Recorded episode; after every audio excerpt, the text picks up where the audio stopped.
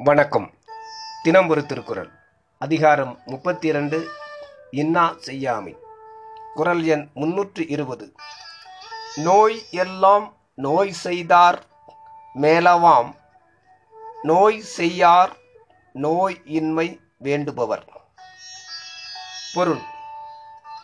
பிறருக்கு செய்யும் துன்பங்களெல்லாம் செய்தவர்களுக்கே வந்து சேரும். அதனால் நமக்கு துன்பம் வரக்கூடாது என்று விரும்புகிறவர்கள் பிறருக்கு துன்பம் செய்யாமல் இருக்க வேண்டும். விளக்கம். நோய் என்பது முன்னே துன்பச் செயலையும் பின்னே துன்பத்தையும் குறித்து நின்றது.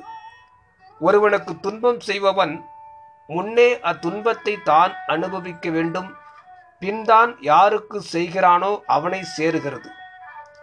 எண்ணங்களிலும் சொற்களிலும் முன்னாக நின்று வாட்டுதலின் மேலவாம் என்றார். செயலளவில்தான் பின்னால் ஒருவரை சார்தலின் துன்பப்படுவோனை விட துன்பம் செய்தவன் மேலும் துன்பமடைகிறான் என்பது கருத்து.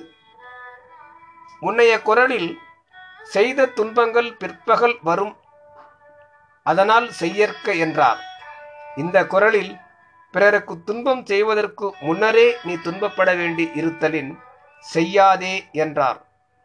இதனால் துன்பப்படுவானை விட துன்பம் செய்பவன் முன்னும் பின்னும் தாக்கப்படுதலின் துன்பம் செய்யாமை நன்று என்ற பொது கருத்து உறுதி செய்யப்பட்டது. இனி அத்துன்பங்களுள் பெரிதாய உயிரை உடலினின்றும் பிரித்ததற்கு ஏதுவான கொலைத்திரளை விளக்குகிற கொல்லாமை என்ற அதிகாரம் நாளை முதல் தொடரும். நன்றி.